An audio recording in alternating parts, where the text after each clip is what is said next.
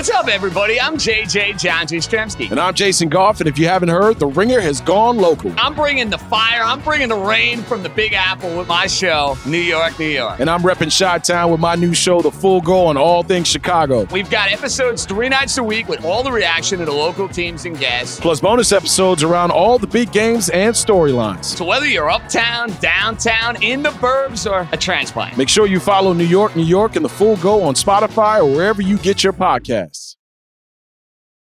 It's the Ringer Gambling Show, presented by FanDuel. The road to the NBA Finals starts now, and FanDuel is the best place to get in on the action. Right now, you can check out the new and improved Quick Bets, which are back and better than ever for the NBA playoffs on FanDuel. Find what you're looking for faster and easier with more props right at your fingertips. You can check out live bets like three minute markets and exclusive live bets like quarter player props, player assist combos, and more. So download the app today and bet with FanDuel, official partner of the NBA. The Ringer is committed to responsible gaming. Please visit rg-help.com to learn more about the resources and helplines available and listen to the end of the episode for additional details. Must be 21 plus, 18 plus, and present in select states. Gambling problem? Call 1-800-GAMBLER. Visit rg-help.com. Life is a highway and on it there will be many chicken sandwiches. But there's only one McCrispy. So go ahead and hit the turn signal if you know about this juicy gem of a detour.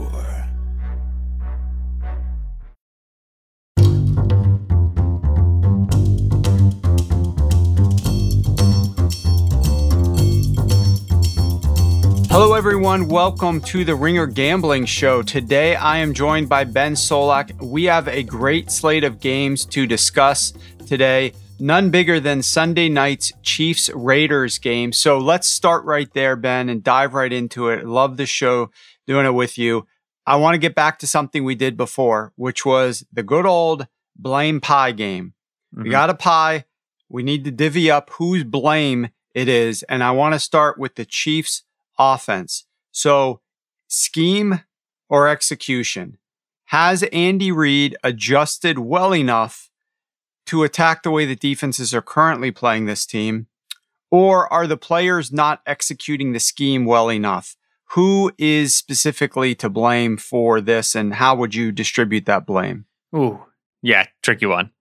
I think the I, I want to start with Travis Kelce and move out from there because with what the Chiefs are dealing with right now, in terms of they're, they're seeing more two high uh, shells pre snap, two deep safeties than any other team in the league. Uh, Seth Green of PFF wrote a piece about that this week. That stat is in there. I think it's 130 more snaps than any, any other team in the league. That's more cover two. That's more two man. They're seeing more quarters. They're seeing like lead, like top five rates of cover six. Everything you run from two high, that's what they're getting. Uh, previously, when the Chiefs were trying to answer this problem, they said, all right, if you're going to open up space for us underneath by taking bodies out of the box, taking bodies out of the first level, we will work short to intermediate with Travis Kelce and you will not be able to stop him. You know, coming into the season, we would have described Travis Kelce as a player for whom there isn't really a singular one to one answer on defenses in the league. Oh, you know, Derwin James, Tyrann Mathieu, like Jalen Ramsey, if you get him there. But generally, average defense doesn't have a Kelce answer. Kelce's really not uh, uh, been as successful this year in that role. Uh, he's still getting a high volume. The counting stats are still good, but it's not nearly what we're used to seeing from Travis Kelce. The reality is he's getting he's getting mugged up a lot in, in the contact window, right? We call contact window that five yard area where you're allowed to, to contact the receiver and you're not going to get called for illegal contact. In reality, he's getting contacted at six yards and seven yards and eight yards and nine yards, and he's he's drawing some penalties. I would imagine he's uh, he gets a a higher rate of of, of DPIs and holdings and and uh, illegal contact penalties than other players in the league, but not to the degree to which he should be. Right? Like if if refs were probably throwing flags, honestly, he'd be getting it a lot, and refs just aren't going to throw flags like that. That's a little bit of like a I don't know market inefficiency in defense. Like just mug up a guy, and eventually refs are just going to get used to how physical you're playing him. Teams are being really physical with Kelce, and it's because Kelce and Mahomes like to run this open style of offense where Kelce's not always like breaking at 12 yards on his seventh step, hard to line of scrimmage. It's not very like precise, right? It's not like super Erhardt Perkins, Bill Belichick, Josh McDaniels got to be right here, right now, on time. It's a little bit more open. It's a little bit more, we expect our guy to get open. So we're going to let you to do it kind of at the depth that you want and the range that you want. And Mahomes is just kind of sitting in the pocket, trusting Kelce to do that. Kelce's struggling to do that this year. So the, the Chiefs have lost their primary option, their primary uh, safety valve when they get these two deep, cautious defensive looks. There are other solutions. There is Mecole Hardman and, and Tyreek Hill underneath and using their speed, and they've tried to do that the last couple of weeks. There is the running game, which is the traditional answer to when you're getting a lot of two high and light boxes. The Chiefs have been trying to run the football. They really, really struggle to run the football out of spread. And then there's also uh, the idea that if you have better depth at wide receiver, you can go and pick your spots when you go spread. You can go and, and isolate the third corner, the fourth corner, and get your third receiver on him. Chiefs don't really have that depth either. So that puts some of that blame pie then on Andy Reid and some of that blame pie on Brett Veach and how they've managed the wide receiver position. The offensive line makes it tougher for Mahomes to kind of improvise back there, makes it tougher for him to take his kind of a little bit wonky drop backs. That's on Orlando Brown and Mike Remmers, but it's also on Brett Veach again. And so the the to me it's a very widespread blame pie. But the the player to me that uh, on the Chiefs has been most surprising in the fall off of his play has not been Patrick Mahomes. His play has definitely taken a step back, but I can explain that a lot more easily than I can when I'm just watching Kelce remembering a player who simply felt uncoverable at times in like 2019 and 2020 and is just really struggling to get through physicality right now. So I think a good point of genesis to talk about the issues on Kansas City is the fact that Travis Kelce just hasn't been the same player for them as he's been in recent years. No, he hasn't. And and that there definitely has been apparent. You're right. Um, now we watch this team. Granted, they have been playing a little bit more difficult defenses than they played earlier in the season. Earlier in the season, they're playing teams like the Eagles and like the Washington football team. And, you know, those were the last couple of games that we really remembered this team hardly punting at all and having a lot of offensive efficiency. The last three weeks, they've played defenses that rank 10th, 15th, and 16th. So about league average, slightly above league average. Well, now they play the number 14th ranked Raiders defense. After watching the game versus the Packers on, you know, this past week, have you seen anything that gives you hope that this Chiefs offense is like a thing or two away from getting back on track? If not, you know, do you see any hope for improved efficiency against this 14th ranked Raiders defense? No. Uh, there was nothing they did against the Packers that was remarkable relative to what they've done previously. That's a a a you know a light at the end of the tunnel. They walked out in that opening drive uh, on on the game script, right? So on, on the scripted plays, scored seven. I think it was the opening of the second drive. I can't recall, but it was on the script. Uh, and then they had two field goal drives, which I think one was like 25 yards, the other was like six yards because they were off turnovers. It was not a good offensive performance by Kansas City at all. I like what Green Bay's defense have been doing recently. I think we're talking about that a little bit later. But in general, Kansas City's offense, which we got to remember after week like five, was record setting in terms of how successfully it was picking up first downs, how successfully it was sustaining drives. That's starting to fall away. And to me, that's got more to do with like regression to the mean than anything else. The problems that were around for Kansas City's offense in week five are still around. It's they were somehow sustaining continued drives. They were they were putting together these long drives, just getting turnovers at the end, and they were getting seven instead of three. They were they were somehow scoring enough points. Their points per drive numbers were like insane, and that's just starting to fall back a little bit because this offense is incomplete and has been incomplete. Losing a guy like Clyde Edwards-Helaire, for example, the running game goes from below average but okay to really quite poor. Mike Remmers in for Lucas Niang. Right tackle goes from not great to really not great, you know? And so to me, it's a little bit of just like the expected step back from a team that was on a record setting pace that's obviously trying to carry a huge load uh, on the Kansas City team altogether. I think they'll have higher scoring games. I think they'll they'll round out. I think they'll get easier defenses like you've talked about. I still remain in general not like overly concerned with the future of Patrick Mahomes and his like throwing mechanics and everything. That that conversation's a non-starter to me. They've gotten some bad defenses. They're they're trying to carry a whole team right now because their defense has been getting better, but in general is the weaker unit. And they're also changing identity wise what they're trying to be on offense. They try to solve these these two deep shells. They try to replace their explosive plays. They're just going through it right now. I think it's growing pains. And even though nothing against Green Bay was particularly eye opening, I think they're going to be okay long run. I think they're going to find some answers as we go down the season. Yeah, you're right. I mean, we have been talking about this uh, since we have seen the first inklings of this team not being quite as efficient. We talked initially about how they weren't punting the ball and how their drives were ending in points or uh, turnovers. And that hasn't been the case. And so the key is always from a gambling perspective, you want to be ahead of the trends. You want to be ahead of the moves. You want to be studying the details so directly that you can predict kind of where things are going. And it's one of the reasons why like betting unders on the Chiefs games over the last couple of weeks, if you were quick to make that move, you've been able to get a lot of line value and have had a lot of success in, in doing that. With regard to the Raiders defense specifically, this is a fascinating defense. I want to talk specifically about this matchup now. On early downs, the Raiders have just a 10% blitz rate, which is by far the lowest in the NFL. No other team is below 14%. The average is 22%. Somehow, though, despite blitzing at the lowest rate by far of anybody, they have a 37% pressure rate on early downs, which is by far the highest in the NFL. No other team is above 34%. The average is 28%. And I have a graphic that I'll tweet out. Haven't been as active on Twitter due to some other issues, but I will be tweeting this out later today. It, looks insane where the Raiders sit on this graphic of blitz rate versus quarterback pressure rate on early downs. The fact that they might be able to get natural pressure on Patrick Mahomes at a rate that he hasn't had to deal with despite not blitzing, sounds like the perfect way to further disrupt a passing game that is already struggling a ton. How do you think their ability to get pressure without blitzing is going to impact the game on Sunday night? Yeah, I think I always go back to that 2020 week two Chargers Chiefs game where it was Justin Herbert's first game the Chargers accidentally stabbed Tyrod Taylor, right? it was just like, what is going on? This is going to like the rookie has to start against the Chiefs. Like this is nuts. And then Can, uh, Kansas City uh, went to overtime. It was 2020. Uh, the Chiefs had to put together a game tying drive, if memory serves, and then won it in overtime.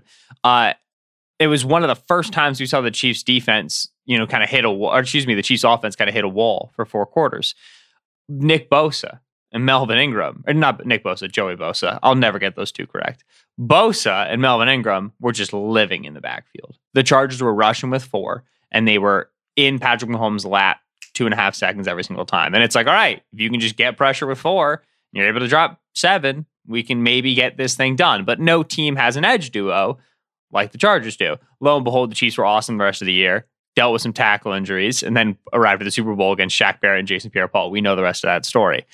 No team is getting blitzed less than the Chiefs no team is blitzing less than the Raiders. Like this was meant to be, right? This is how the setup was was always going to go. Then you have Yannick Ngakoue and Maxx Crosby, both of whom are playing really, really good ball right now. Maxx Crosby currently second in the league in win percentage on his rushes. Yannick Ngakoue 14th. Uh, I wrote a piece. You can find it on theringer.com. I'm going to expose myself here a little bit. 2 0 Raiders. And I said, there's no way Ngakoue and Crosby can keep playing this good. They just haven't done it in their career.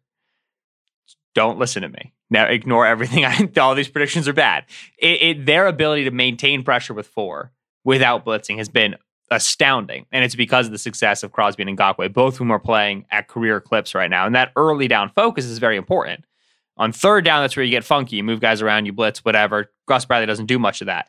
On first down, usually you have your guys playing run. Usually you're not going to see a four man rush be that successful on first down because they're, they're that that's a base down. You're potentially going to see a run play they really just don't care in Las Vegas. They don't give a hoot. You okay, we're gonna let Crosby and Ngakoue tee off. We're gonna put them out wide and we're gonna let them sprint upfield. And if sometimes you get gashed on a B gap run, we're gonna get gashed on a B gap run. But these guys are speed rushers, and we're gonna let them be speed rushers. Uh, it's a very, very, very good matchup for the Raiders front against the Kansas City offense. And if the Raiders are able to get the passing game working in the first half, generate a lead, force Kansas City into pass scripts, those guys get to tee off and tee off and tee off and tee off, and that's nightmare fuel how Kansas City's offensive line has been playing. Yeah, and uh, first of all, I think a lot of us uh, expected a lot more regression from this Raiders team. Of course, they lost last week to the Giants. Speaking of which, quick answer on this one from you before we transition to the other side of the ball. How much did the Raiders offense miss Henry Ruggs last week? And can DeSean Jackson fill that role at all? I don't think that personally DeSean Jackson should be playing the number of snaps that Ruggs was playing because I just think he's going to get injured. But what do you think there, real quick, before we switch sides of the ball? They missed him a lot. Uh, Ruggs is a good speed threat. Henry Ruggs, track star, is going to run a 4 2 1, whatever. Uh, he had been rounding out to a complete receiver. He had the deep play was the best thing that they had going for him. There's no two ways about that. But like ball tracking, contested catch ability at Alabama, he was a good intermediate receiver because he was good, willing to you know take a hit over the middle of the field and secure a catch through contact. That was continuing to show up. Body control, adjustment, and inaccurate passes. He was becoming a three level guy for them. Uh, they missed him.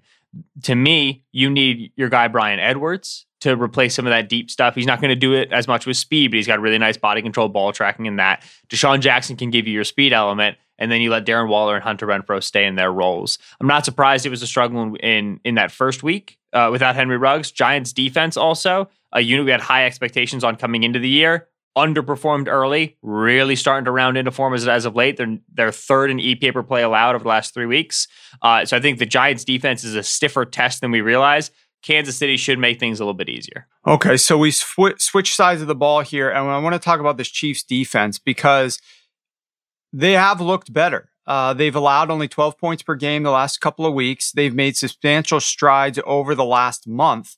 Um, while on the season, they're allowing 8.2 yards per attempt with 50% success rate from pass plays, which ranks 24th. The last four weeks, that's down to only 6.7 yards per attempt and 44% success, which is ninth best. The same type of improvement has been seen on the run front, where previously over the course of the entire season, 4.7 yards per carry with 57% success is down to 3.9 and 52% success over the last month.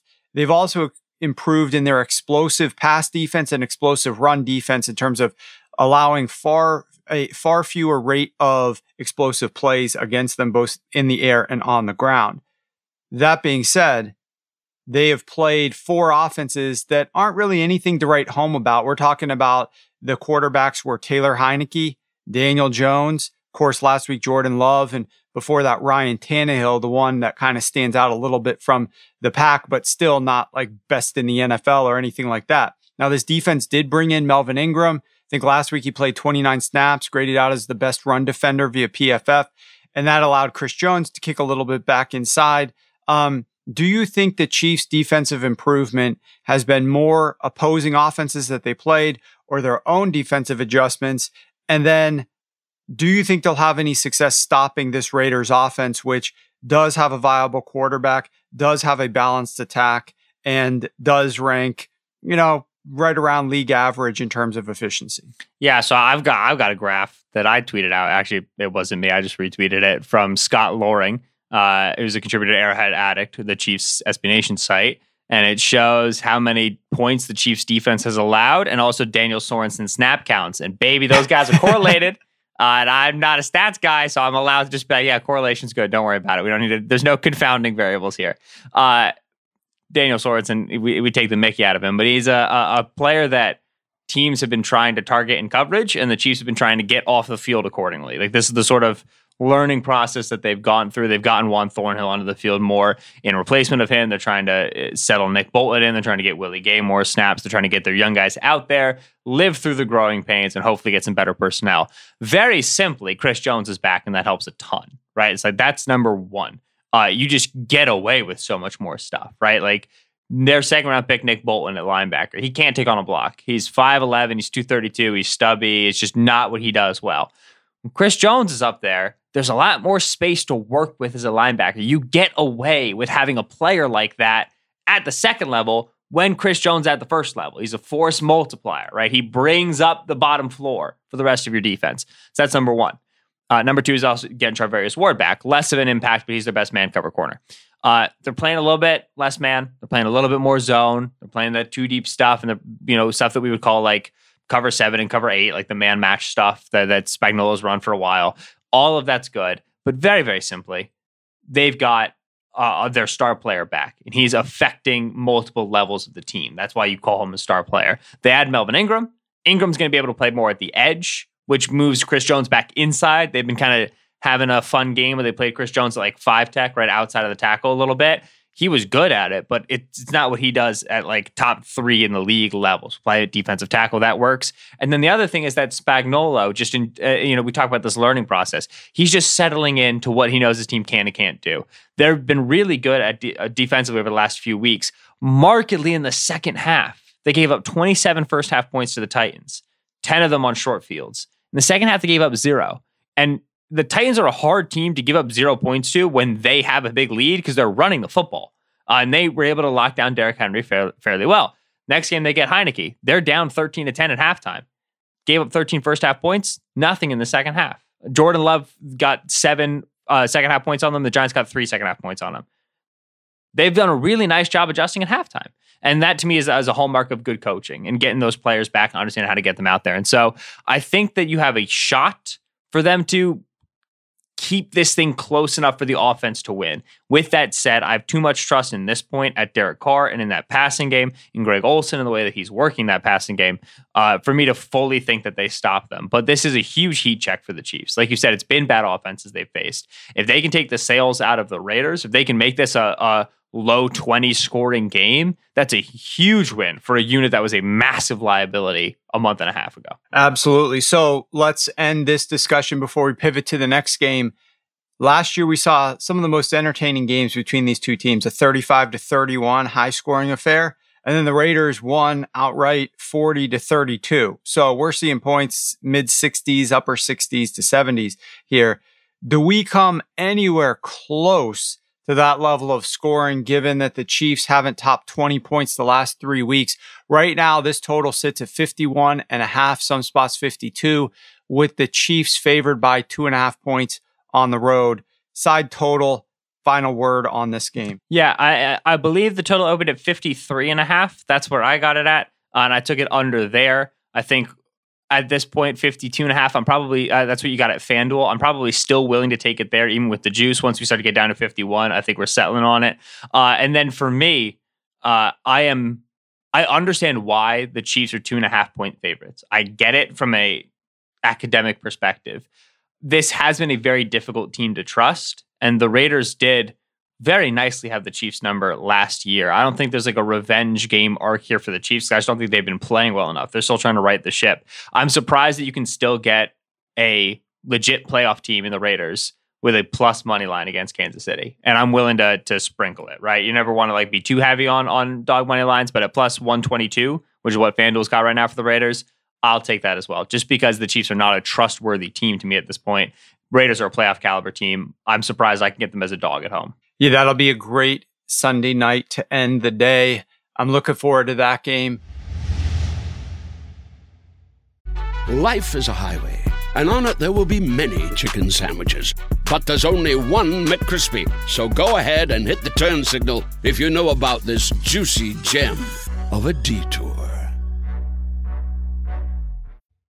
To start the day, though, we have a battle of two overachieving teams. I think it's safe to say the Tennessee Titans sitting with the best mark in the NFL at seven and two, and the New Orleans Saints, who are exceeding expectations, even though they dropped the game last week to the Atlanta Falcons. But I want to start with the Tennessee Titans side of things because we saw these guys Sunday night football and we predicted this was going to happen. It wasn't very difficult to predict this. You know that this is what this team is. You hear the offense coordinator. I made, I quoted some of his statements uh, to House on Friday about this is who we are. This is what we want to do. And to no one's surprise, really, this team was massively still run heavy on early downs in the first three quarters. On the season, heading into the game, they were 55% run. In the game against the Rams, even though they didn't have Derrick Henry, they were 54% run. And these runs averaged just 2.8 yards per carry minus 0.19 EPA per rushing attempt with only 47% success. On the season year to date, the success rate was at 41%, yards per carry was at 4.3, and EPA was minus 0.08. The runs weren't successful over the course of the season when they were running on early downs the first three quarters. The passes were much more successful, but this team didn't care. They wanted to establish that ground game, establish their identity. They felt like that, that would open up play action a little bit better and it would wear down that defense so that they could run on them more in the fourth quarter. That is why they have approached offense the way that they do. And they don't appear inclined to change that whatsoever. But although it was an impressive win from a scoreboard perspective against the Rams and from a surprising everybody perspective, like, wow, the Titans are blowing these guys out. Um, this offense in general, they gained less than 200 yards. Um, if we want to try to look ahead, we're not going to be able to assume they're going to get a pick six and another interception that they return to like the three yard line. So we have to look at this offense, and now they're going up against this Saints defense, which is the number one run defense in the NFL. Do you, I assume, see them sticking to their standard ways of running the football a lot on first down against this great run defense. And assuming yes, um, it's going to be likely that the Titans will be faced with more second and third and long situations. So, do you think that that approach will have success against the Saints defense? No, they got to stop doing this, man. Uh, it's a nice idea that you can put any back back there and continue to run the offense that you did when Derrick Henry was there, but you can't because Derrick Henry is very big, very fast, and very good. And very big, very fast, very good just does not grow on trees during week nine of the NFL season. And Adrian Peterson at one time was very big, very fast, very good. It's just no longer the case with Adrian Peterson. We got to get there mentally. Uh, when you when when Henry was healthy, the Titans ran two separate offenses when Henry was back there and when Henry wasn't, right? When Henry was back there, they were a 12 personnel team condensed sets. We want two tight ends attached to the line of scrimmage. We want to bring our, our receiver, Corey Davis, AJ Brown, into the formation as an additional blocker. We want, we want to run duo. We want to run inside zone. We want to get this guy going downhill. We want him to go find a linebacker and light that dude up. If there's no linebackers, then he's in the second level against the safety, and now we're winning the football game. That's how we want to be. And then they'd get into two minute drill, you know, passing game scripts, you know, end of the half, whatever, third and long and they would put Jeremy McNichols or Dion Lewis back there, and they would take the extra tight end off the field, and they'd put a third receiver on the field, and they'd put Shanahan in the gun, and they would become a more spread passing offense. Right there were there are you you you have scripts as a coach relative to personnel. Right, like who do we have available? What do we want to be when we have those people available? That's how we're going to run it. So if it's first and ten, heavy personnel, Derrick Henry, run the football. We don't have Derrick Henry anymore. We need to go to our third down scripts, our third and eight plus scripts, our two minute scripts, and make those the foundation of this offense.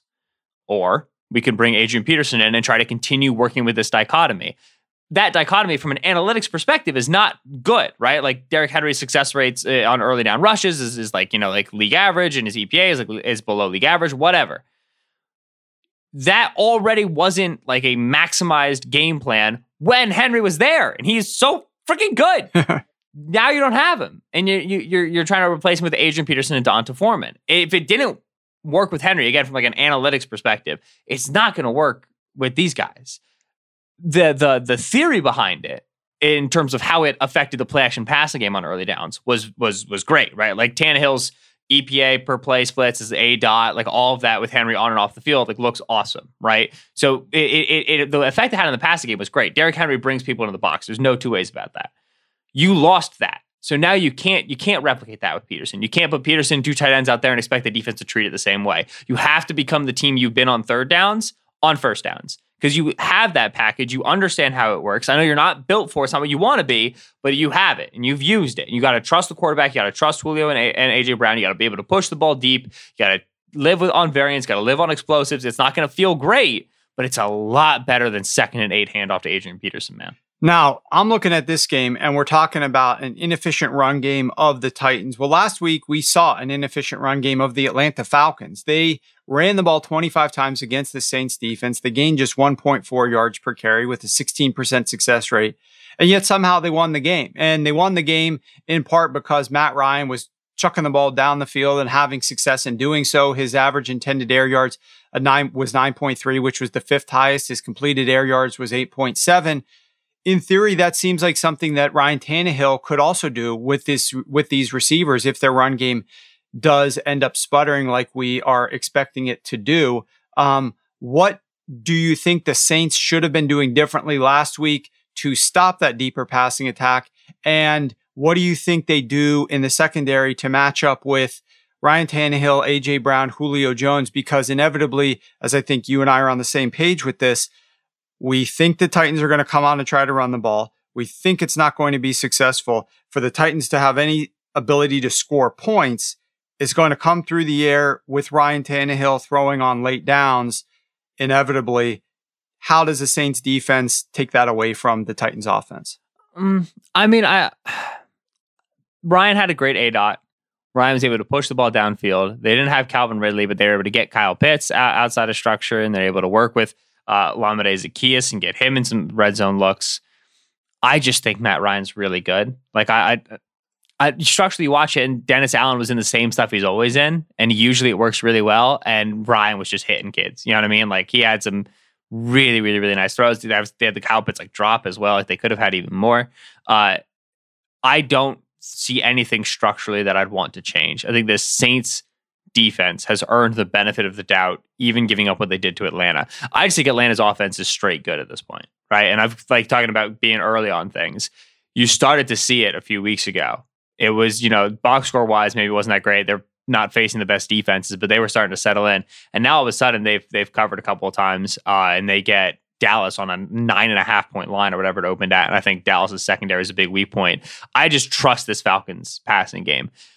I would say generally I trust the Titans passing game, but without Derrick Henry, with the offensive identity shifts and all of that, they're more difficult to trust. I think you stay in the same stuff you were in. I think you you continue to play Marshon Lattimore uh, up against. I mean, I imagine they're going to put him on AJ Brown.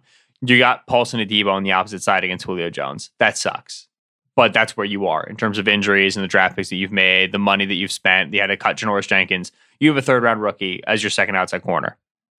It stinks, but like you know, you, it's tough to hide that player. They're going to continue to play too deep. They're going to they're going to be able to play Chauncey over the slot, which would be really nice when the Titans go two receivers, but AJ in the slot all that's going to still work for you. I think that with with the defensive line they have against the Titans and the injuries that they're dealing with on the offensive line, I think you're able to get pressure on Tannehill. Tannehill will sit in the pocket. He'll deliver some shots. He'll rip off some third down conversions. He'll score some points.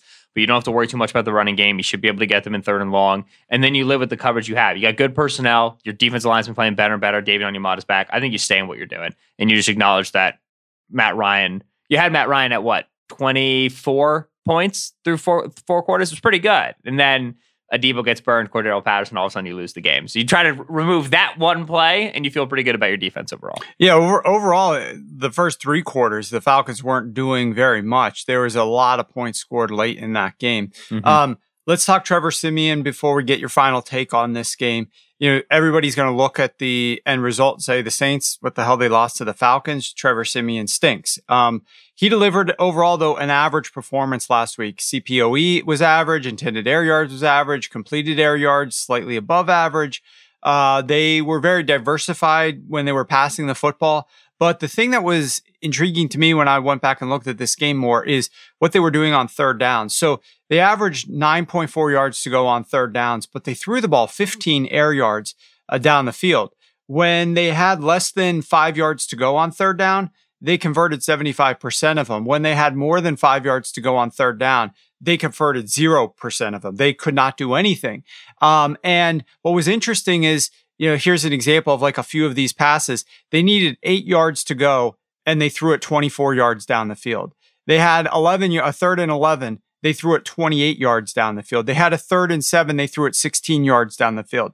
I am a proponent of passing beyond the sticks on third down. But when you got a quarterback like Trevor Siemian, who whose accuracy inevitably will decline the further away from the line of scrimmage that he's throwing the football, throwing these deep passes over 15 yards, over 20 yards, over 25 yards down the field when you need seven to eight to 11 yards doesn't seem like the best strategy to do repeatedly against a defense. Um, that aside, just in general, what did you see from Siemian aside from what we saw from the stats? And were you at all surprised, not necessarily in the passing game, that we didn't see a little bit more of Taysom Hill mixed into the run game? I felt like getting him back was going to be this added weapon jack of all trades. You could just plug him in a few different spots like they had done in the past. But I think he had only one rushing attempt and one passing attempt the entire game. Yeah, I was surprised that Taysom wasn't a bigger part of the, of the running game plan. I'm surprised he wasn't a bigger part of the short yardage game plan. Uh, I, there's always just such cognitive dissonance. You're watching that film, like Trevor Siemian rolls out split zone action, the tight end's going in the flat, and then you remember the tight end's wearing number seven and also as a quarterback, and you're just like, what is going on with this team? It's very odd. But uh, in general, I was impressed with how Siemian played. I think that I think that when you have this this prototype of a of a backup quarterback who's like a, a, smart dude, right? He was a Northwestern quarterback, seventh round pick. Like he was the next Peyton Manning in Denver, or whatever. He's a cerebral player. Player. He's a good preparer, uh, and he doesn't have great arm strength. You just expect that guy, that backup, to be risk averse, nickel and dime, let the offense work for you. There's tropes that I've talked about before in the show. Siemian was like, as you brought up, willing to push it, and that's a really nice thing to see because this Saints receiver room is not built for nickel and dime because they just don't have the talent, right? You need like consistent, reliable receiver production to get that done. Deonte Harris, Marquez Callaway, Adam Trautman, not that. And they dealt with drops. And I think that that some of those downfield passes to me were catchable footballs. Maybe not the best thrown footballs, maybe not the easiest catches, but catchable footballs. And and ones that you'd expect a player like Trautman, who's not really had drops problems before, to be able to deal with, right? And so they need, I think, their receivers to step up to the level the quarterback was playing at. Surprising when that's a backup that came in, but that's how I felt off of that Falcons film. I don't think they're going to be able to push the ball downfield as much as they did uh, against Atlanta. Atlanta's really going through a defensive self discovery right now. Like Dean Pees was the defensive coordinator. They were pressuring like bananas the last few weeks or the first few weeks of the season. And then Dean Pees had a press conference where he was like, we can't do this. Like our secondary is just not not talented enough, right? So now they're trying to just live in, in, in more like cover three zone. They're trying to live in more seven back there. Let AJ Terrell work, who's been great for them this year. Uh, in general, I think that you're going to see similar offensive approach with Siemian being able to pick his shots, being willing to go beyond the six on third down, and I think that that was good. Uh, I was impressed by what I saw. I thought the offensive line played well. The receivers were the ones who literally dropped the ball that week, and if they can get some positive regression there, get an extra third down or conversion or two, this passing game to me works. Uh, with Siemian out there and the way that it's constructed, I like how it looks. We just got to catch football. So I want to get your final take on this game right now. The Tennessee Titans are favored by three points. The total sits at 44 and a half points. Um, but uh, in getting your answer, I want you to also help me out on this. The Titans have a bunch of injuries in the secondary, but they do seem to be playing a little bit better. And, you know, they were 31st in pressure rate entering the game last Sunday night. And then they had a ton of pressures against Matthew Stafford in that game on prime time. Um, talk to me a little bit about how this defense has stepped up, the secondary has stepped up, and then who do you see covering the spread in this game? How do you see this game playing out? It's uh the the pressure rate thing is really something else, right? Like right now I'm looking on um uh Pro Football Reference Team Advanced Defense for 2021. They have the Titans at a 26.2% pressure rate, which is 11th, 12th in the league, right? Like the the the pressure charting for the Titans has been all over the place, which is just like a part of part of the nature of like different people charting in different ways. Next Gen Stats has the two highest individual pressure players in the league over the last three weeks as Jeffrey Simmons and Denico Autry, the two defensive tackles for the Titans. Like that's not how you're not supposed to do that from defensive tackle. Like I talked about this on the Monday Ringer show. Like that's Aaron Donald nonsense. That's not real. Uh, so the the play of this defensive line, Harold Landry, Jeffrey Simmons, Nico Autry, not even Bud Dupree, who's their $18 million free agent, has been the driving force behind this defense. That is where they get their wins from. Very reminiscent of uh, you know, like Robert Saleh era 49ers, Jim Schwartz era Philadelphia Eagles. If our defensive line is winning, we are crushing you. If our defensive line is not winning, you are crushing us. These are the only two outcomes that we've got. Uh, that Rams offensive line is pretty light in the pants, just in terms of the guys they have up front. They wanted like, you know, they built it to run wide zones. It's not the heaviest group. Uh, now you go up against the Saints. Uh, Erik McCoy, Andrus Peat, Calvin Throckmorton, James Hurst, the guys they've been playing out there, they're big boys. Uh, I don't think it's going to be nearly as easy for that defensive front. I fall on this game very weirdly, but very legitimately the same spot I fall in that Raiders Chiefs game. You're telling me I can get a, a team that to me is a playoff team in the New Orleans Saints. They're five and three. They beat good teams. They lose to bad teams for some reason, but they beat all of the winning record teams they've got on their schedule this year. You're telling me I can get them as a dog against a team that I generally don't trust right now, which is the Derrick Henry less Tennessee Titans, who, as we brought up, big win against the Rams, probably getting a little bit overvalued because of that. But from an offensive perspective, we're nowhere against Los Angeles. Yeah, I'd like that. Uh, so Saints plus three where you can get it. And if you don't not spending too much juice to buy the hook, that's great. But other than that, like plus 110, 120, 125 on the money line, to me, it feels right. So something that doesn't feel right is this Philadelphia Eagles defense. Oh, transitions, baby. the the the Chargers game versus the Eagles played out almost exactly as we were predicting it on the Friday uh, show, and that you and I discussed before. Um, you know, it was one game. I'll, I will say this: it's rare that I will go on the Friday show and say, "I haven't bet this game." But I'm planning on betting this game, but I know I'm going to get a better number. So I'm just going to wait. Normally, I'm not going to say something like that out loud on a podcast.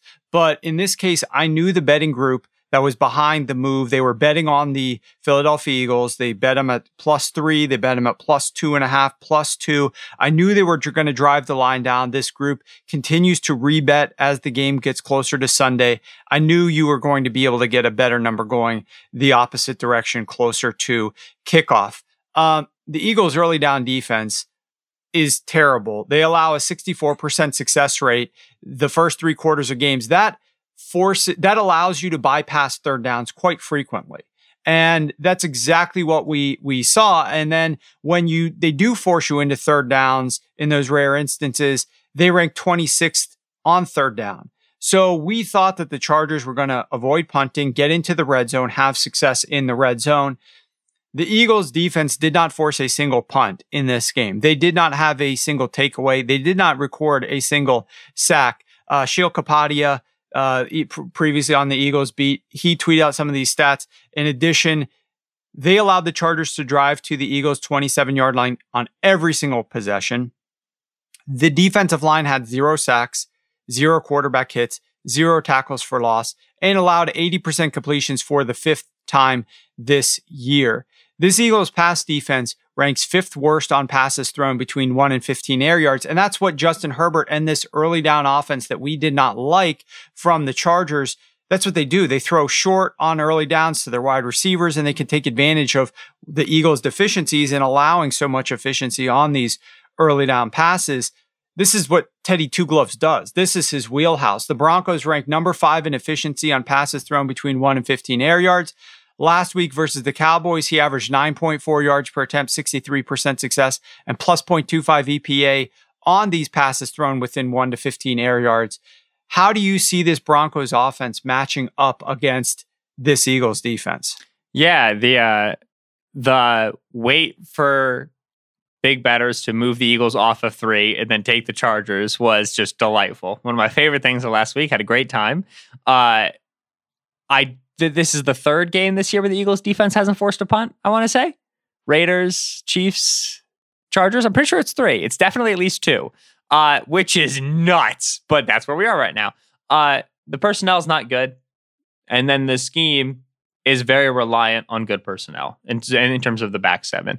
They're trying to be more aggressive. They're blitzing more. They're they are trying to move those safeties up and hit and take away intermediate stuff, and it's great. But the, there's only so much you can do here.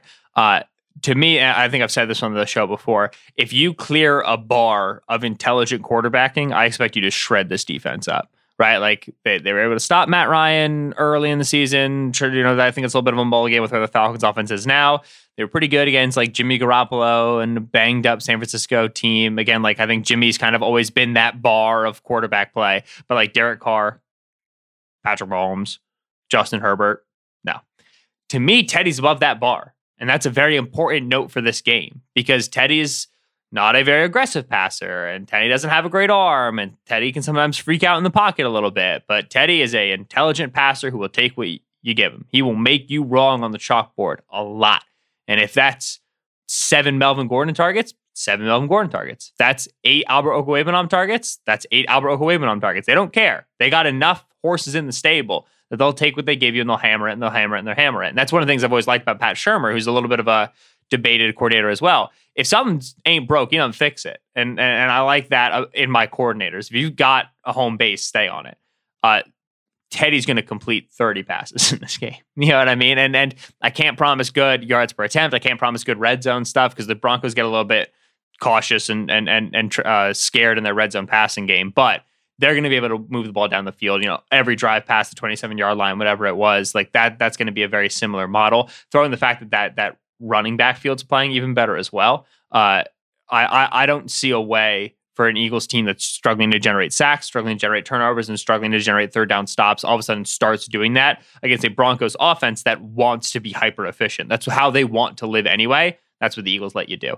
Uh, so another high scoring game for the Broncos. Uh, another controlled game for the Broncos, another game where the Eagles defense can't buy the offense any help. So, in terms of buying the offense some help here, this Broncos defense goes up against this Eagles offense, and they shut down this Dallas Cowboys high powered offense last week.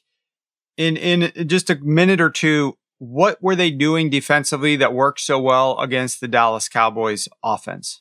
Uh we we wanted the Fangio defense early in the season to be this, and they really weren't there. And they had a bunch of linebackers in, injuries, and their interior defensive front kind of wasn't stopping the run. They had to move around some personnel. All of a sudden, you got Kenny Young in the building you know, Von Miller's out. You know, Dre'Mont Jones is like a full time starter now. He's kind of rounded out as the season's gone on.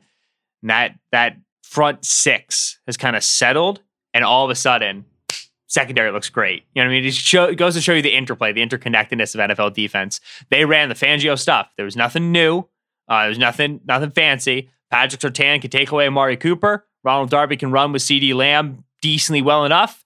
Dak's going to have an off day. Like Dak just, just missing some throws, just a bad day from Dak. And we are going to have two safeties and we're going to hit everything that moves over the middle of the field, right? We're going to take away crosser after crosser after crosser. And we're going to make you throw outside the numbers. Usually Prescott can do that well enough, but in general, he missed. And the Broncos offense was able, Broncos defense, excuse me, was able to take away the stuff that the Cowboys wanted to get. Throw in some good fourth down situational football, some nice wins in the trenches. You've got yourself a very surprising three and a half quarter shutout. Don't think we'll always see that just because in general it is like a, a weaker linebacker corps. They do not have a, a, great pass rush with Von out and no Bradley Chubb, whatever. But this is how Fangio teams are supposed to look. Eagles like to throw outside of the numbers. They're going to get that with Hurts. They're going to get their rollout stuff going. If Hurts is accurate, they'll move the ball down the field. Uh, I think that we're we're looking at a higher scoring game than a lot of people project for right now. I think last I saw the total was around like 44. Yeah, to me this is an over spot because I think the Eagles are really good scoring team when they're down in the second half, and I expect them to be so. I expect the Broncos, like I said, to drive and score points. Um, so I think the Eagles will get theirs, but this is what a Fangio defense is supposed to look like. That's how it's supposed to work, and it was nice to see it back for one week. The Eagles are really good right now at being able to run the football. Uh, they've really pivoted their offensive focus to that ground game behind a great offensive line and having efficiency doing that. It is a way that you can attack this defense a little bit, particularly inside of the red zone. The Broncos are outstanding defending the pass inside of the red zone. They're significantly worse defending the run mm-hmm. inside mm-hmm. of the red zone. Could be an area where the Philadelphia Eagles have some success is on the ground. Um, let me just ask you this, just based upon prior matchups and whatnot. We know, for example, last season, the only two teams that played this cover two shell at, at anywhere close to like an above average rate, like way off the radar, were the Rams and were the Broncos. The Rams were Brandon Staley. Brandon Staley is now with the Chargers. The Eagles just played the Chargers defense. Now they get to go up against Fangio's defense, who's like the godfather of this.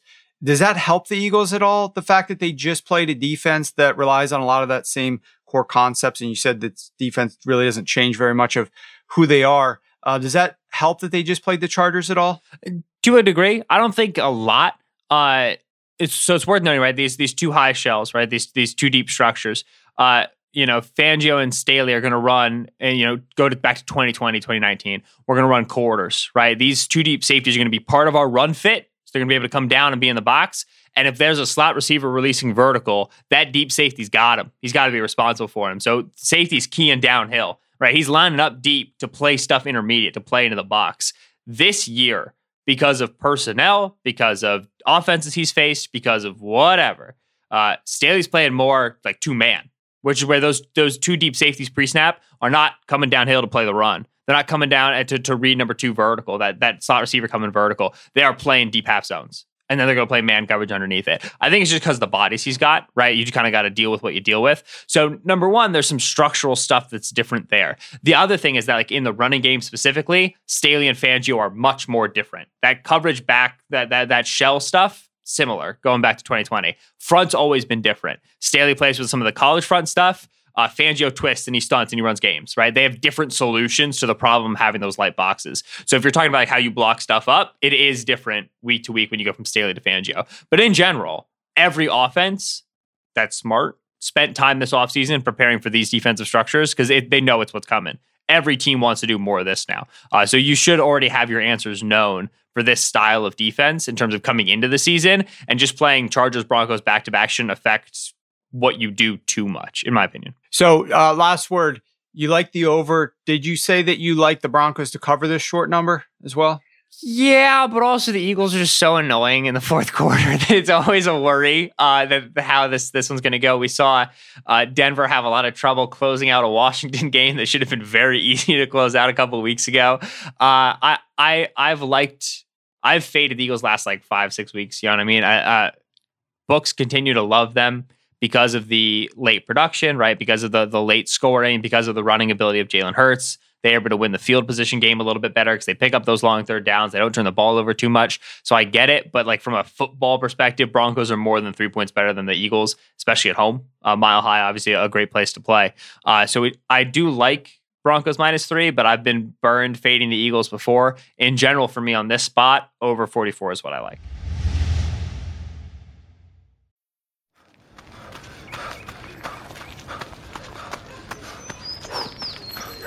Going for your first ever run around the park.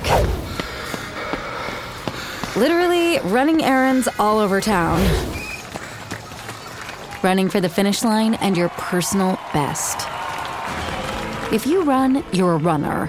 Find the shoes and clothes to run your way at newbalance.com slash running. New Balance. Run your way. This episode is brought to you by State Farm. You might say all kinds of stuff when things go wrong, but these are the words you really need to remember. Like a good neighbor, State Farm is there. They've got options to fit your unique insurance needs, meaning you can talk to your agent to choose the coverage you need, have coverage options to protect the things you value most. File a claim right on the State Farm mobile app and even reach a real person when you need to talk to someone. Like a good neighbor, State Farm is there.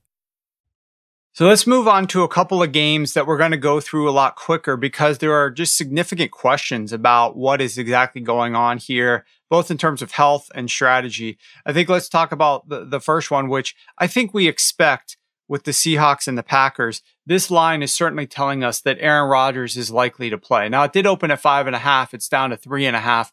Um, he made some comments on his show with Pat McAfee yesterday that there was a possibility that he doesn't play. And of course, that is still a possibility, but he's obviously gearing up to play. Um, he's kind of a very calm, relaxed guy during those interviews. So I think he's kind of being a little bit nonchalant about it, but I think he wants to be out there and play. And, and the line indicates as much. Um, Seattle has been vulnerable versus the pass, but they've done really well defending third downs, defending the red zone, and better against the run this season than last season.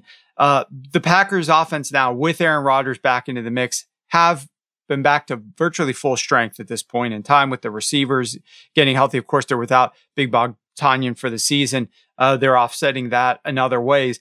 How do you see the Seahawks defense matching up with this Packers offense? Generally impressed by the way the Seahawks defense rose to the occasion of Russell Wilson's absence over the last few weeks but I also think they've legitimately like just been playing better ball. You know what I mean? Like Darrell Taylor, second year rusher for them, rounding into form. They kind of moved around who they're starting at corner and, and figuring out what they want to run with those guys, and they've they've settled into a place. I, am not going to go so far as to call it like good. It's probably a little too much, but it's it when you have this learning process early and then you stop shuffling personnel, you start putting guys in roles, and you let them play, communication becomes easier, chemistry becomes easier, comfort, you know what I mean? Like you just you you kind of settling in is the best way to say it. That you kind of sit down, you say, This is what we are, this is what we aren't, this is what we do well, this is what we not do well. we now know what our pitches are, what to swing at, and, and what to let go by.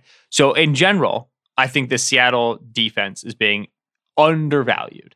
They aren't a great matchup for the Packers because they do not have the one guy you want covering the one guy.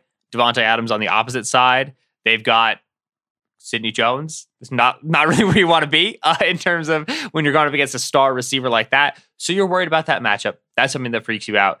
In general, though, uh, uh this team does have a lot of good answers to an RPO game because they have so many really aggressive overhang defenders. Ugo Amadi, Jamal Adams, DJ Reed, right? So when when the Packers try to be super RPO heavy with Rodgers out there, they have the speed and the play recognition to go and get that and rally to that. So I wouldn't be surprised if you see this Packers offense, which is usually hyper efficient under Rodgers, lose a little bit of that and have to hunt explosives a little bit more. I think it'll go well for them because, like I said, Davante Adams outfield is a matchup you like, but it's not really where the Packers want to be. I'm not sold Rodgers is able to play. The earliest he can be medically cleared, based off the timeline that I understand, is Saturday, and I'm not sure I trust anything about Rodgers' COVID situations right now in terms of his opinions on things relative to the truth and reality of the NFL matter on things. Uh, so to me, I've got a potential for Jordan Love in this game. Uh, Russ coming back from a finger injury really, really fast also skeeves me out a little bit in terms of how that that passing game might work because it wasn't even amazing to start with. Uh, I took the under at 50 and I'm willing to sit and wait and continue and see if we get a, a tick up when Rodgers is, con- is, confirmed starting, and then I might even take it again. Packers defense playing really well, Seattle's defense underrated. Both these offenses are a little bit in flux. Yeah, I was definitely impressed by the Packers defense once again, holding Mahomes to everything they did, limiting the Chiefs to just 2.5 yards per attempt on 11 attempts on first down passes, even though they didn't get a lot of pressure there. Uh, they did great against the Cardinals. It's going to be an interesting matchup. Um, in general, quick 30 seconds. Packers defense against Seahawks offense. Do we see with regard to Russ coming back very quickly from the finger, just a more reliant run attack? And if the Seahawks have a lead, then we're going to see even more of a rushing attack um, than usual. And how do you see the Seahawks offense having some success against this Packers defense? Yeah, that's exactly it. Uh, I think that you know, we we have we talked about Pete Carroll at all? We should talk about Pete Carroll. Uh, Pete Carroll wants to run the football. We know this, uh, and I think that you saw when Russ went out and Alex Collins had to be the starter because uh, you know they know Chris Carson, and this running game still like generally worked the way the Seahawks wanted to work. I think that you know Pete Carroll's going to learn a bad lesson from a good thing and say, this is how we want to be. Like this worked for us on offense. Like, look, we scored 20 points and 21 points with Geno. Like, if we do this offensively with Russ and we're able to get some more of those deep shots and, and hit some more explosives, we're going to be the offense we want to be. I would not be surprised if they come out, uh, you know, off of the bye week, Russ back up against the Packers defense, going to give you light boxes. Joe Barry's a Brandon Staley cast off. They're going to give you two high. They're going to give you light boxes. I think they're going to run the football a lot. Uh, even with Russ back out there. And to me, that's going to slow the game and shorten the game. That helps me get to the under as well. I it's not the worst idea against the Packers just because of structurally it's what they're giving you, but this defensive line, which is really underwhelming early, eh, has has started to round into form. This really is the units that are settling down podcast for whatever reason in week 10. But uh, without Kingsley Keke, without uh, Kenny Clark last week, they're putting Tedarrell Slaton and, and Tyler Lancaster out there and still succeeding. These guys are starting to buy into the system, buy into the scheme, understand how it's supposed to work. Uh, so I, I think that Packers run defense liability early in the season, not so much anymore. Yeah, speaking of running the football, we now have a matchup that we're going to plow through very quickly because we don't know what's going on with the running backs in this game. And that's Cleveland Browns and New England Patriots, two teams that really have high run rates and they are both dealing with potentially their top two running backs for both teams being out. Um, the Browns could be without Chubb with COVID. I think he's going to be out. Obviously, Kareem Hunt on IR. We got two concussions for the two starting running backs for the New England Patriots. Um, my question for you, Ben, is how does Kevin Stefanski choose to attack this defense without their top two running back options because that's going to allow Bill Belichick to really try to put this game on Baker Mayfield's shoulders potentially and do what he does to confuse a lot of passers that maybe don't have a lot of confidence uh, in themselves. Although I think Baker's not short on confidence and he played really well last week. But how does Stefanski attack what Bill Belichick's going to try to throw at them? Yeah, I uh, I cannot wait to tell you how I feel about this game Sunday evening. That's when I'll I'll, I'll let you know. Like this is what I expected. Um, now everybody should listen to the Friday show on the Ring NFL show where I make one of Steven or Kaelen Jones tell me what's going to happen in this game, and then I pretend like that's what I expected. I'm nowhere on this one. It's so tricky to figure out.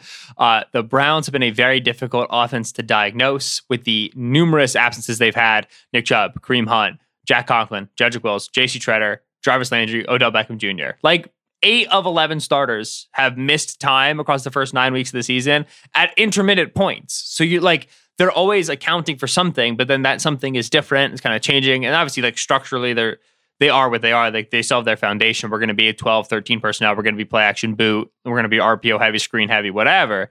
Uh, but exactly how that's all supposed to gel, what players they want featured where has been a difficult thing to figure out. And usually when you reverse engineer a Bill Belichick game plan as an analyst. You say, all right, what does the opposing team do really well? Let's get rid of that.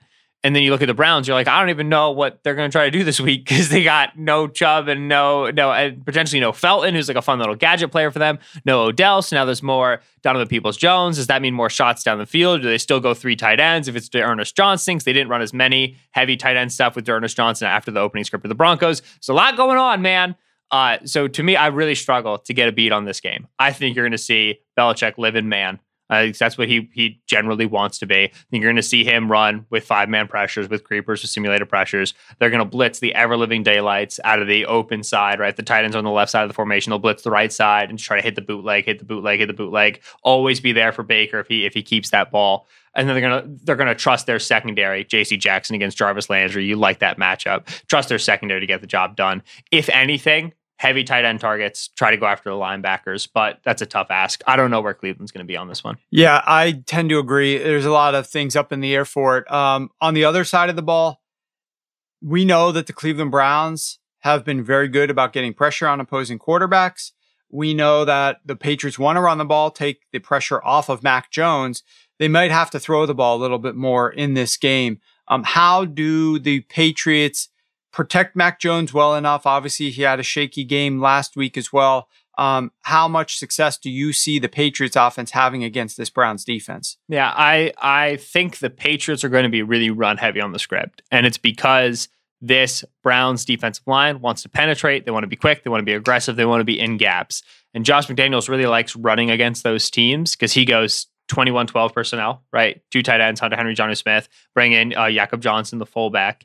And then he lets those guys get upfield and then he traps them. He whams them. He inserts on them, right? Running a you you get multiple guys in that backfield, Jonnu Smith and the fullback Johnson. You let those penetrators get upfield and then you crash into them with pullers. And you try to generate upfield running lanes. Damien Harris, Rhamondre Stevenson had a really nice game last week. Get the ball and immediately go upfield and they hit that alley. And if you can get Harris 225, Stevenson, 240 into that secondary with how light those players are, right? Like they they run light guys at linebacker, they run light guys at corner at nickel.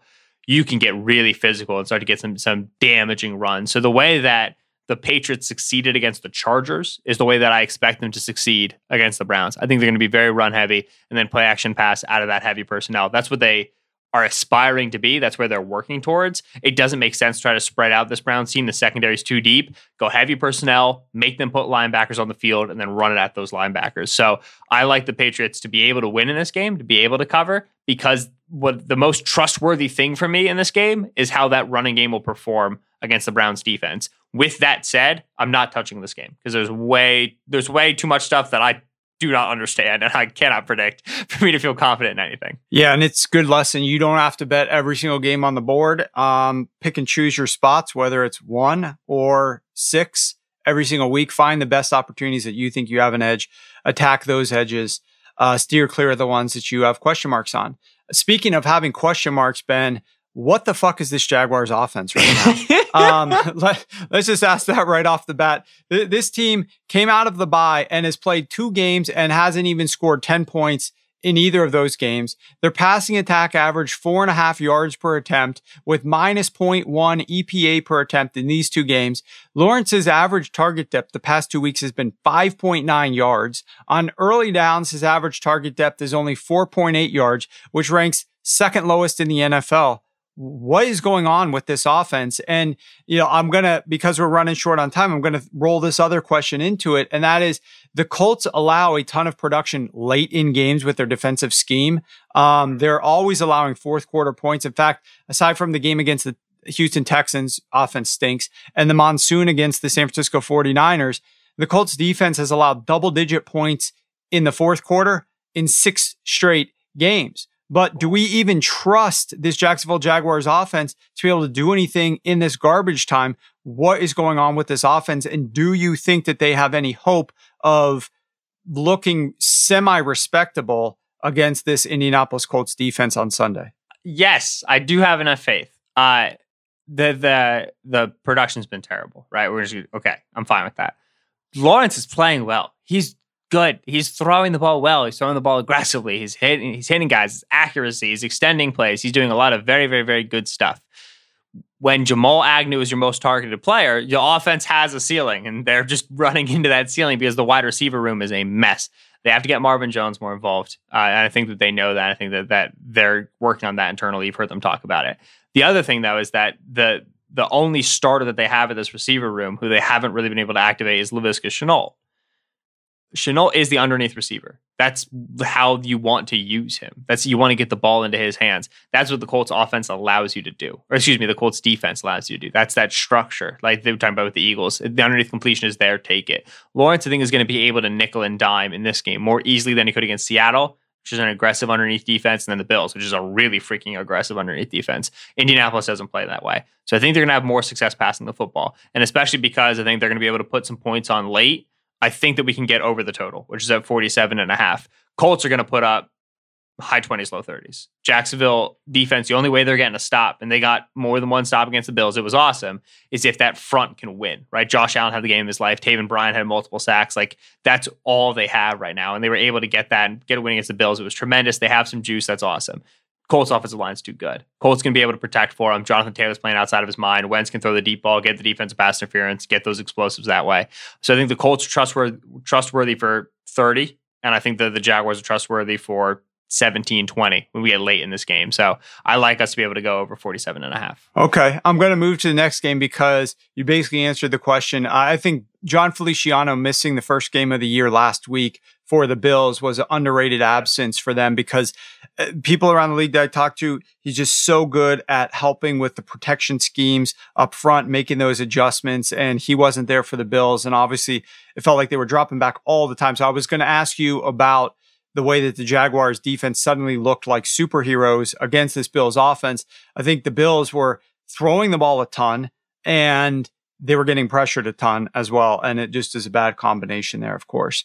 Um, let's switch over really quick to a little quick story about the Dallas Cowboys here. You mentioned the Atlanta Falcons being able to maybe have some success potentially covering this nine point spread. We're going to ask you in rapid fire very next segment whether that's the team that you want to be betting on this week. Um, but the Falcons defense has played some of the worst opposing offenses. If you go back to week three, I won't rattle off every single one of these teams, but we're talking about six teams that basically rank bottom 10 in the NFL offensively uh, that the Atlanta Falcons offense have faced, including the Panthers and Dolphins and Jets, three of those teams. Um, by far the easiest schedule of opposing offenses. Now they got to go up against the number three offense of the Dallas Cowboys. Conversely, this Cowboys offense really has not been playing a cakewalk whatsoever. In fact, since week four, they have played three top 10 defenses plus the Giants and Broncos now they get the number 31 Falcons defense. It should be a good get right spot for the Dallas Cowboys offense. Do you think that it is? And obviously this total has been bet up open around 52 and has been bet up to 54 and a half, 55. Um, where do you see this matchup in in about two minutes? Yeah, I wish I had been on, on that total early. I ended up on Falcons nine and a half. They are a bet that I have and that, that I like, and it's because I, I do trust that offense to keep this one score. Uh, I do think the Falcons will probably remember the Cowboys game last year a little bit and uh, try to uh, try to keep this one close. Maybe let an onside kick or two decide it.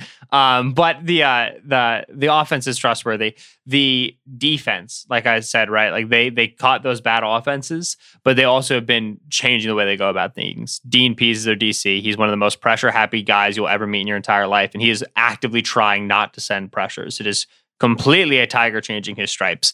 They're figuring that out, uh, but those additional bodies and coverage are helping them. And they do have a guy in AJ Terrell who I think we need to start talking as a player we trust against top receivers on the outside. And Dallas has two of them, but you should be able to, to get a good matchup with one of them Terrell against uh, Amari Cooper or CeeDee Lamb, whichever one you want. Cowboys are still going to get their points. They're going to get theirs. Um, but I, I think that you have enough in Atlanta AJ Terrell and the defensive changes that you can keep this thing close enough that they're able to get within nine and a half. In general, to me, Falcons secondary not trustworthy, but neither is Dallas. And so for me, I like points in this game and I like Atlanta to be able to keep it within nine. Okay, let's hit a couple of teams that you might want to be betting on this week from the first perspective. Any team that won their game last week, I sent you the list. They're favored this week that you think has a bad matchup or might be getting overvalued. Yeah, so talked about Kansas City two and a half uh, against the Raiders. I'm I like that I can get the Raiders at plus money there, and I like that I can get the Saints with plus money against the Titans at three as well. The other one that sticks out to me is uh, Steelers minus nine against the Lions. We've seen the Steelers. Oh, uh, to me, like impressive performances, impressive wins. I wouldn't have pegged the Steelers as a five and three team, but they generally play one score games. They play ugly, tough games. They make you play a rock fight with them firstly, Dan Campbell loves a rock fight. He's jazzed. But we've also seen the Lions hang with high scoring, or not high scoring teams, big record teams, winning teams. We saw them hang with the Rams for three quarters, hang with the Ravens for 59 of 60 minutes, right? They are a losing team, but they have not been massively boat raced and outclassed by winning teams. Their biggest blowout was the Eagles, which again is a game that just makes like no sense. So to me, nine points for the Steelers. I get it, little bit too rich for my blood. I'm back on the uh, back in the Lions as a dog train. I was took a few weeks off. I'm back, baby. Lions plus nine. Now on the other side of the ball, plus uh, by the way, winless teams off of a bye that have done nothing but listen to their coach bitch and moan at them for the last 14 days they tend to play a little bit more focused uh, in this first Ooh. spot. So could be a little bit interesting off of that big Steelers win in prime time um, on a short week going up against uh, going up against these winless Lions.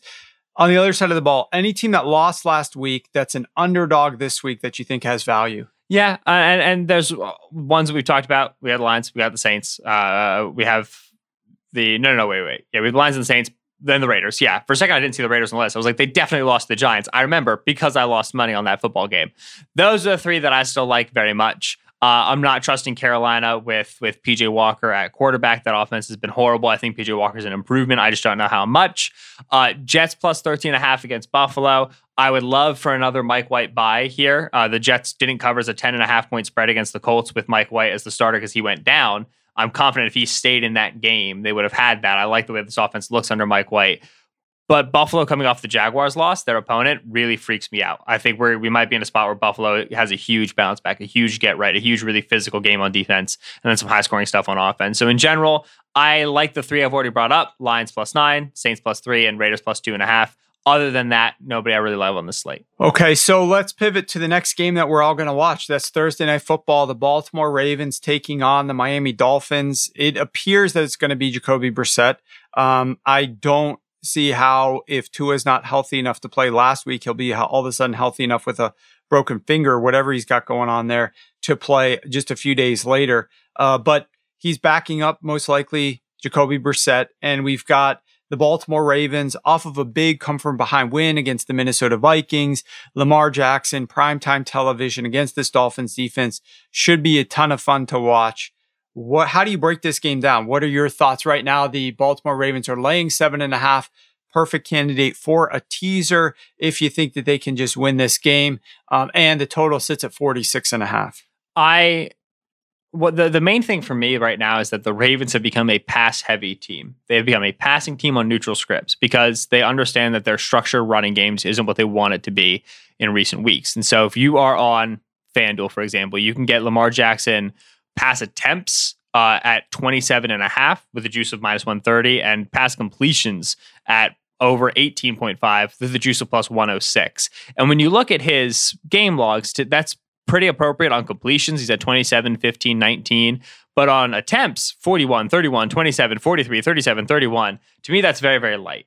Uh, the only games in which he's missing those numbers are games where the the script is massively blown out. The Chargers game, where they get a huge lead, the Bengals game, where they lost a huge lead, right? And they weren't on the field because they kept giving the ball away. I don't expect either of those against the Dolphins team that runs the football, plays cautious ball. Like this defense been giving up a lot of explosive plays. Dolphins don't really get explosives. Uh, to me, I expect much more standard game script, which for the Ravens now does not mean running the football. It means throwing the football. So uh, I think the Ravens are able to cover. I think, you know, like this is a game that they should control and win even on a short week. But for me, if I'm trying to bet this game, I like Lamar over passing attempts 28.5 a lot or 27.5, excuse me. The juice there is obviously uh, a little bit against your favor, but pass completions at 18 and a half, I'd take that as well.